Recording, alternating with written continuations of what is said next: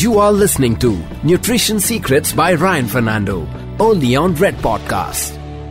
All right, welcome to another episode of Nutrition Secrets with Ryan Fernando on the Red FM podcast. My name is Disha Uberoy, and while health and nutrition is relevant through the year, more so during the festive season, we've just come out of Navratri, Dashera, Durga Puja. We're headed towards Diwali, Christmas, and the New Year. Ryan, what a great time to have you back on the podcast. Hey, good to have you back, Disha. You had gone incognito. And how was your small sojourn away? What did you do? Did you put on weight? Did you did you eat healthy? I did eat healthy. I didn't put on my weight. I am in this weird limbo, which we'll get to later. But Ryan, happy festive uh, season to you. Wish you the same. And this is the season where I actually make more money because everyone's sinning very aggressively. They're eating all the wrong foods overeating, no portion control, too much of mita peda, too much of fried foods, too much of biryani, too much of everything. It's an excess of everything.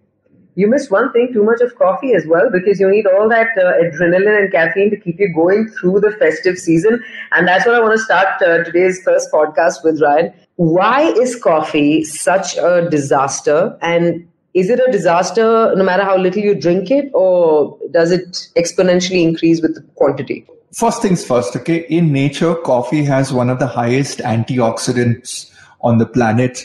So a cup of coffee actually will be beneficial. The problem comes is that whilst coffee contains caffeine, which is a stimulant, uh, it contains theobromine and the xanthines in it and uh, all the stimulant molecules in it, people tend to not eat correctly and because they don't eat correctly, they have nutritional deficiencies, vitamin deficiencies, mineral deficiencies. Where the body says, I'm getting tired, I can't work at a fast pace, the brain can't work at a high pace. So people have found out from ancient time that coffee is a pick me up. It's a stimulant to the brain. It keeps you alert. So with today's day and age where life has become very fast paced and nutritiously deficient, indiscipline in the nutrition and hydration, people turn to coffee as that fix me up kind of drink. And that's where it gets dangerous because people are drinking two, three, four, five, six cups of coffee a day.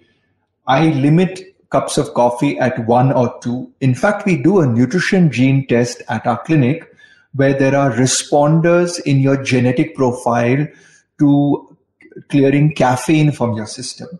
So if you're a slow responder, then you take long time to clear out caffeine. So such people should not drink more amount of coffee because the higher caffeine can affect your palpitations, which is your heart, irregular heartbeats, heartbeat going erratic. Uh, sweating can be more. Anxiety and um, edginess becomes more. If you're operating equipment or machinery, you tend to be uh, making a greater number of errors whereas a lesser quantity of coffee is actually positive, wherein at one cup of coffee, you may improve your run times, you may improve your sprint times, you may improve your test scores. So at the end of the day, if you have a fast metabolization gene for caffeine, you can do four, five cups of coffee a day.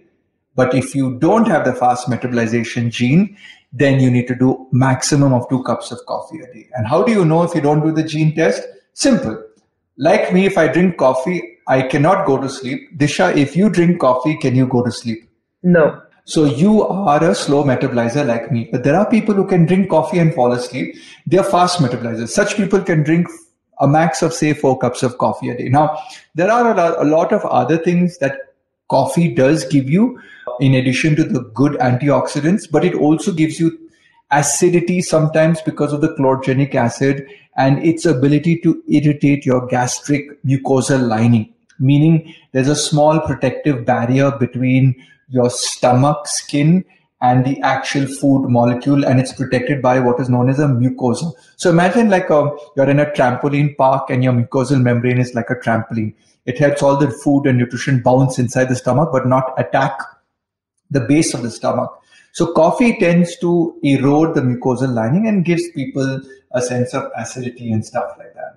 Ryan, there are also varieties of coffee. You know, when we talk about coffee, there are these uh, tall glasses of coffee. You get them in all these different sizes, lots of milk. You also have the tinier, stronger shots of coffee. What are you referring to when you say one cup of coffee? So ideally speaking, I like coffee to be, uh, you know, you get the espresso, uh, you get the, uh, the, the double, uh, it's called the double French press. And I'm not a huge coffee connoisseur, but for me, it's caffeinated and decaffeinated.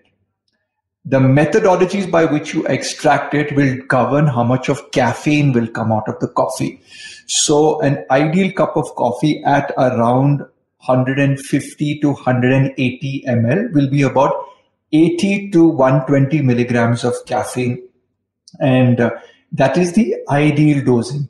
Anything beyond that will be more amount of coffee. Like I had this one kid who came to the clinic and they had to admit him to the hospital because he decided to go to a famous coffee house and they have these grandes which are like really big cups right. of coffee which are like 500 ml so imagine 180 500 ml so that's almost like a two and a half times so when you're a teenager when your body weight is below 60 kgs of weight and you drink so much of caffeine it's like six to seven times what an adult body is being dumped into a kid's low weight body, but even though you're a teenager.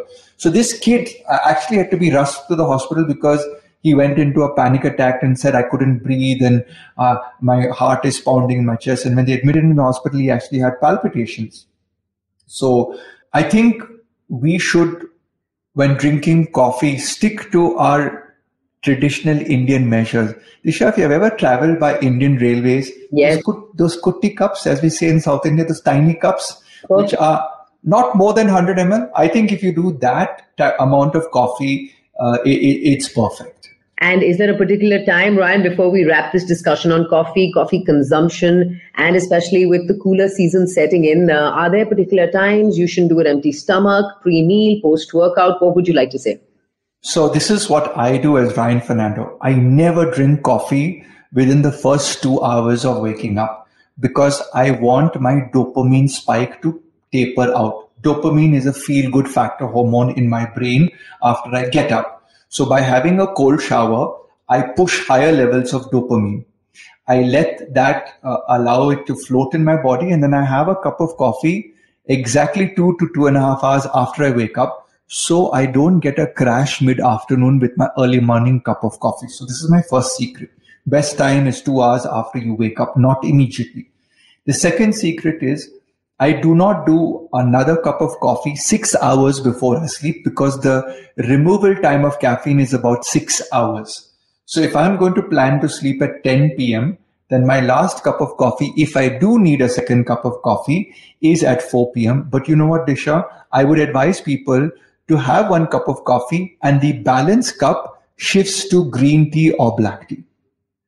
Okay, so mix and match it. Yes, and uh, you know, children. A lot of children use coffee before they uh, before their exams. You know, I need to study. I need to stay up late. First things first. Research has shown is if you're sleep deprived, your body's memory power at the hippocampus, where memory and learning uh, areas are, is reduced by forty percent. So actually staying up late and sleep depriving yourself is not going to make you learn more. So learn consistently throughout the year. And if you do want to stay up, then the ideal time to drink coffee is not at 10 o'clock at night, but at 8 o'clock in the evening, so that when the six hours goes by 1.32, you study till that time and then you go to sleep.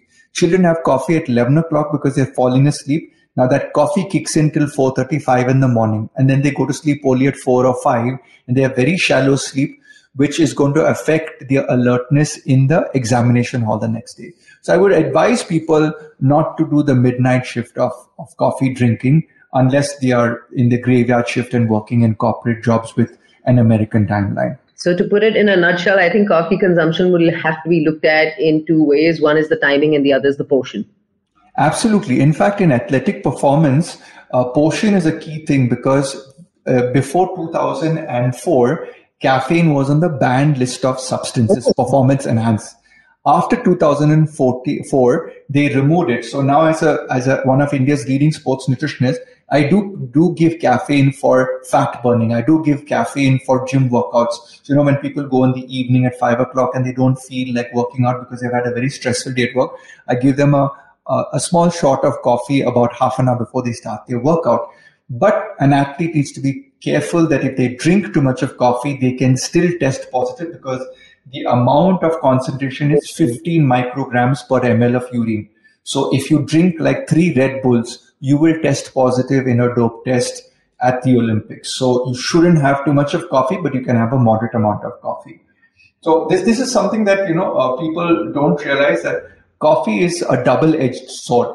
It's it's got a good cut in terms of uh, alertness, performance, but on the other side, the other edge of the sword is it it can harm you. So acidity, depri- sleep deprivation, palpitations.